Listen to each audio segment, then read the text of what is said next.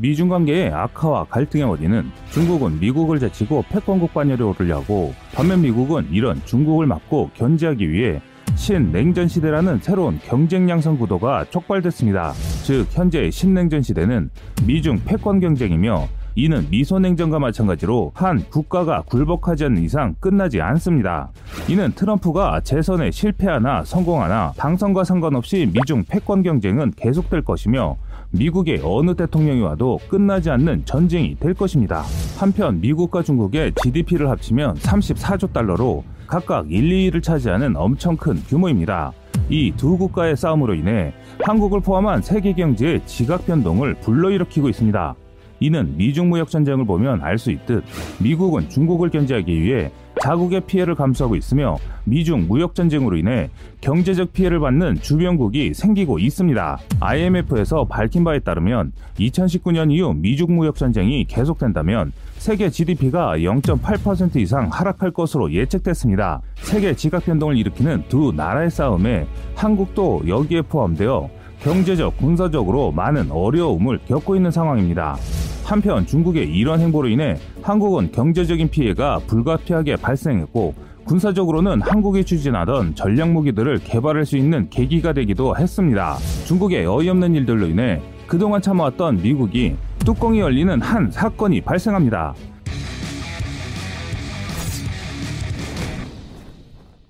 중국은 세계에서 가장 급속하게 전투기 전력을 현대화시키고 있습니다. 2000년대 초반까지만 하더라도 4세대 전투기 보유량이 미미했지만 이제는 미국과 러시아에 이어 5세대 스텔스 전투기 개발까지 성공한 것으로 알려져 있습니다. 또한 그동안 축적된 개발 능력을 기반으로 세계 전투기 시장에서 차차 존재감을 드러내고 있는데요. 러시아 전투기보다 저렴한 가격을 무기로 아프리카 등 제3세계 국가들에게 매력적인 공급처로 떠오르고 있는 것이죠. 한편 중국은 90년대 중반 이후 3세대 이상 전투기 보유량을 급격하게 늘리고 있는데 2000년대 이후부터는 300대 이상을 보유하면서 일본보다도 많은 양을 보유하게 되었으며 2010년에는 약 670대 이상으로 보유량을 늘렸습니다. 2000년 이후부터는 젠 10, 젠11 등 4세대 항공기 보유량을 급격히 늘리면서 3세대 전투기들은 점차 도태시키고 있습니다. 또한 군사무기 현대화를 추진하면서 공군력 건설 방향을 공중 급유 능력과 현대화된 공중조기 경보 및 지휘 관리 능력 확보, 장거리 정밀 타격이 필요한 목표 탐지 및 자동 추적 기술 획득, 중국의 지상 및 해상 목표에 대한 적공군의 공중 공격 능력을 방어할 수 있는 능력 등으로 설정했는데요. 첨단 공군력 확충을 통해 그동안 지상군과 해군을 보좌하는 국토방어적 성격에서 보다 능동적이고 공격적 임무를 수행하는 공세적 성격의 적극방어형으로 공군력을 변화시키고 있는데 이런 적극 방어형 전략은 유사시에는 선제 공격 전략으로 전환될 수 있어 주변국들에게 높은 우려를 사고 있는 상황입니다. 2018년 6월 미국 백악관에서 중국은 기술 도둑질의 표본이라고 직격탄을 날렸는데요. 이렇게 시작된 것이 미중 통산 전쟁으로 트럼프 행정부는 중국이 미국의 첨단 기술을 도둑질해 짝퉁 제품을 만들고 있다며 대표적 기술 절취 사례로 중국의 스텔스 전투기 FC-31을 꼽기도 했습니다. 중국명 젠 31, 전투기의 정식 명칭은 FC-31 또는 구잉으로 불리고 있습니다. 이 전투기는 앞서 젠20을 제작한 청도 항공기 그룹과 더불어 중국의 양대 전투기 제조 메이커인 선양항공 공업집단 유한공사에서 개발한 중형 스텔스 전투기인데요. 젠20이 중국 공군에 정식 채택된 차세대 제공 전투기라면 FC-31은 아직 정식 채용되지 않은 선양항공기 그룹의 자체 개발 모델쯤으로 분류할 수 있는데 FC-31은 지난 2012년 첫 비행을 통해 일반에 모습이 공개된 직후부터 짝퉁 논란에 시달렸습니다. 그도 그럴 것이 F-35가 단발 엔진, FC-31이 쌍발 엔진인 것을 제외하면 거의 모든 부분이 닮았기 때문이죠. 외형적인 부분뿐만 아니라 주익과 수직 미익은 물론 공기 흡입구, 레이돔, 조종석 캐노피의 위치와 비율, 각도 등이 거의 같습니다. 이 때문에 FC-31은 등장 직후부터 세계 각국의 항공 전문가들에게 F-35의 모방형일 것이라는 평가를 받았습니다. F-35A는 최대 속력 마하 1.8, 전투 행동 반경 1100km에 달하며 스텔스 성능이 우수해 북한의 방공망을 피해 내륙 깊숙한 곳까지 침투해 핵과 미사일 관련 시설을 정밀 타격할 수 있습니다. 반면 중국의 FC-31은 전직 미 국가보안국 직원이었던 에드워드 스노든의 폭로로 세상에 알려졌습니다. 그는 NSA의 주요 기밀 문서를 폭로한 뒤 러시아로 망명했는데 그가 폭로한 문서 가운데는 중국이 미국 F-35 기술을 빼돌렸다는 미 정보기관 내부 보고서도 포함되어 있었기 때문에 더욱 신빙성을 더해줬습니다. 당시 NSA가 작성한 이 기밀 문서에는 중국이 지난 2007년 해커들을 동원해 미 방산업체 록히드 마틴의 전산망을 여러 차례 해킹했으며 이를 통해 록히드 마틴이 개발 중이던 F-35 전투기의 핵심 기술들을 대거 절취했다는 내용이 담겨 있었는데요. 이러한 기술 절취 덕분에 중국은 불과 5년 만에 스텔스 전투기 시제기를 만들어 첫 비행까지 성공시키는 초고속 개발 기록을 남기기도 했습니다. 중국이 젠20이라는 5세대 스텔스 전투기 프로젝트를 진행하고 있음에도 또 다른 스텔스 전투기인 FC-31을 만들어낸 배경에 대해서는 5세대 전투기 라인업에서도 high-low mix 개념을 적용하기 위해서라는 관측이 많습니다.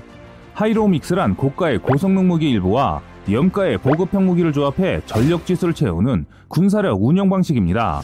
중국은 4세대 대형 전투기인 젠 11과 젠16 중형 다목적 전투기인 젠 10으로 이러한 개념을 적용해 공군력을 운영하고 있습니다. 여기에 젠 20이 고가의 대형 고성능 전투기이므로 이를 보조할 수 있는 염가의 다목적 5세대 전투기가 필요한데 그래서 FC-31을 개발했다는 것이죠. 그런데 여기서 미국이 더 환장하고 미칠 노릇인 게 중국의 FC-31 제작사는 사활을 걸고 중국군 납품과 해외 수출을 추진하고 있다는 것입니다. 이뿐만 아니라 중국에서도 대대적인 홍보를 해주고 있는 상황이기 때문에 이로 인해 미국의 심기가 불편해진 것이죠. 중국은 지난 2014년 중국 국영 CCTV 대단 프로그램에 FC-31이 F-35를 능가하는 고성능 전투기로 개발되고 있다고 주장한 바 있으며 중국 국내 에어쇼는 물론 해외 에어쇼와 무기박람회에 빠짐없이 출품하여 FC-31의 우수성을 홍보하고 있습니다. 제작사 측에 따르면 FC-31이 일반적인 전투기의 50%에 불과한 부품 숫자를 가지고 있어 제조 공정이 단순하고 가격이 저렴하며 단기간에 대량 납품이 가능해 우수한 경쟁력을 갖추고 있다고 주장하고 있습니다. 부품이 적고 단순한 구조임에도 성능은 공중전에서 F-35를 제압할 수 있는 수준이라는 주장도 홍보용 팜플렛에 단골로 등장하는 멘트인데요. 물론 이러한 주장은 중국 내부에서조차 신뢰를 얻지 못하는 것이 사실입니다. 그렇다면 FC-31의 실제 성능은 어느 정도나 될까 하는 의문점이 드는데요. FC-31은 전장 17m, 폭 12m 정도의 중형급 전투기입니다. 공허 중량은 13.5톤, 최대 이륙 중량은 28톤, 무장 탑재량 7톤, 최대 속도 마하 1.8 수준으로 전체적인 성능은 미 해군의 FA-182 슈퍼호넷과 유사한 수준으로 알려져 있습니다. 또한 전투기 기동 성능을 좌우하는 엔진은 러시아제 RD-93이 탑재됐습니다. 이 엔진은 98kN급 추력을 가진 엔진으로 중국의 수출형 전투기인 JF-17에도 탑재된 모델입니다. 중국은 이 엔진을 국산화하고 추력을 100kN 이상으로 강한 WS-13 엔진을 FC-31 양산형에 탑재할 예정입니다. 제작사 측 주장대로라면 첨단 복합 소재를 대량으로 사용해 기체 중량을 크게 감소시킨 FC-31에 두 개의 고추력 WS-13 엔진을 탑재할 경우 초음속 순항도 가능하다는 전망인데요. 중국의 엔진 신뢰성에 대해서는 논란이 많지만 최근 중국은 항공기형 엔진 개발에 천문학적인 투자를 하고 있으며 지난 2016년에는 8조 원 이상을 투자한 항공기 엔진 전문 업체를 출범시켜 엔진 신뢰성 문제를 상당 부분 해결해 나가고 있습니다. FC-31의 최대 경쟁력은 성능보다는 가격입니다. 제작사는 이 전투기의 양산 가격을 대당 7천만 달러 이하로 제시하고 있는데요. FC-31은 5세대 전투기로서 갖추어야 할 최소한의 능력은 갖추고 있는 것으로 평가되고 있습니다. 스텔스 설계와 복합 소재를 이용한 동체, AESA 레이더 등 기본적으로 갖추어야 할 요소들은 상당수 갖추고 있기 때문이죠. 현재까지 알려진 내용을 종합해 평가하면 FC-31은 F-35를 상대하기 어려울 것으로 보입니다. 이것은 누구나 예상했던 당연한 결과입니다.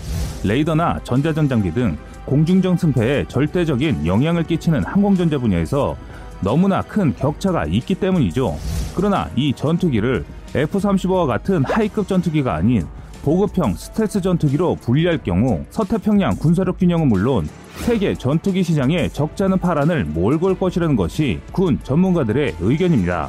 현재 중국이 개발 중인 짝퉁 F-35는 미국의 F-35보다 30%가량 저렴하며 현재 알려진 성능으로 따져보면 우리나라가 개발하고 있는 4.5세대 전투기 KF-X와 비슷하거나 조금 높은 수준입니다. 이뿐만 아니라 스텔스 전투기 중에서는 최저가이며 최근 대외 영향력 확대를 위해 헐값의 첨단 무기를 제3세계 국가들로 넘기는 중국의 대외 정책에 buff를 받는다면 21세기 전투기 시장의 베스트셀러가 될 가능성도 있다는 것이죠. 중국은 이 전투기를 미래주력 수출 상품으로 만들기 위해 제3세계 국가와 주요 반미 국가들을 대상으로 활발한 판촉을 벌이고 있습니다. 그런데 우리가 생각하지 못하는 반전이 있습니다. 우리가 흔히 중국의 짝퉁 무기를 누가 사가겠냐고 하시겠지만 파키스탄, 이란 등 미국과 철천지 원수인 국가들이 주요 대상국이며 남미와 아프리카 국가들은 물론 심지어 미국의 우방인 사우디아라비아까지 잠재적 도입국으로 거론되고 있습니다. 그런데 중요한 것은 이러한 FC-31의 등장을 가장 경계해야 할 국가는 다름 아닌 우리나라입니다. 만약 중국군이 이 기체를 정식 채용해 대량으로 배치한다면 한국군은 스텔스 인해 전술이라는 전례 없는 위협에 직면하게 될 것입니다. 또한 이러한 안보 위협 측면 외에도 FC-31은 한국이 막대한 예산을 들여 개발 중인 KF-X의 가장 강력한 경쟁자이기도 합니다. FC-31은 전체적인 성능 면에서 KF-X와 대등하거나 다소 우위의 능력을 가지고 있고 스텔스 기체인데도 가격은 훨씬 더 저렴합니다. 수출 타겟으로 삼은 국가들 역시 이 두 기종이 겹치는 부분이 많기 때문에 KFX는 해외 수출 시장에서 FC-31 상대로 싸워서 이겨야 하는 경쟁 상대가 된 것입니다. 이제 중국은 단순히 짝퉁 국가가 아니라 한국의 경제뿐만 아니라 국가 안보에도 위협적인 존재로 다가오고 있습니다. 지금까지 세상의 모든 군사 무기를 얘기하는 꺼리투브였습니다. 시청해주셔서 감사합니다. 구독과 좋아요, 알람 설정은 좋은 영상을 만드는데 많은 힘이 됩니다.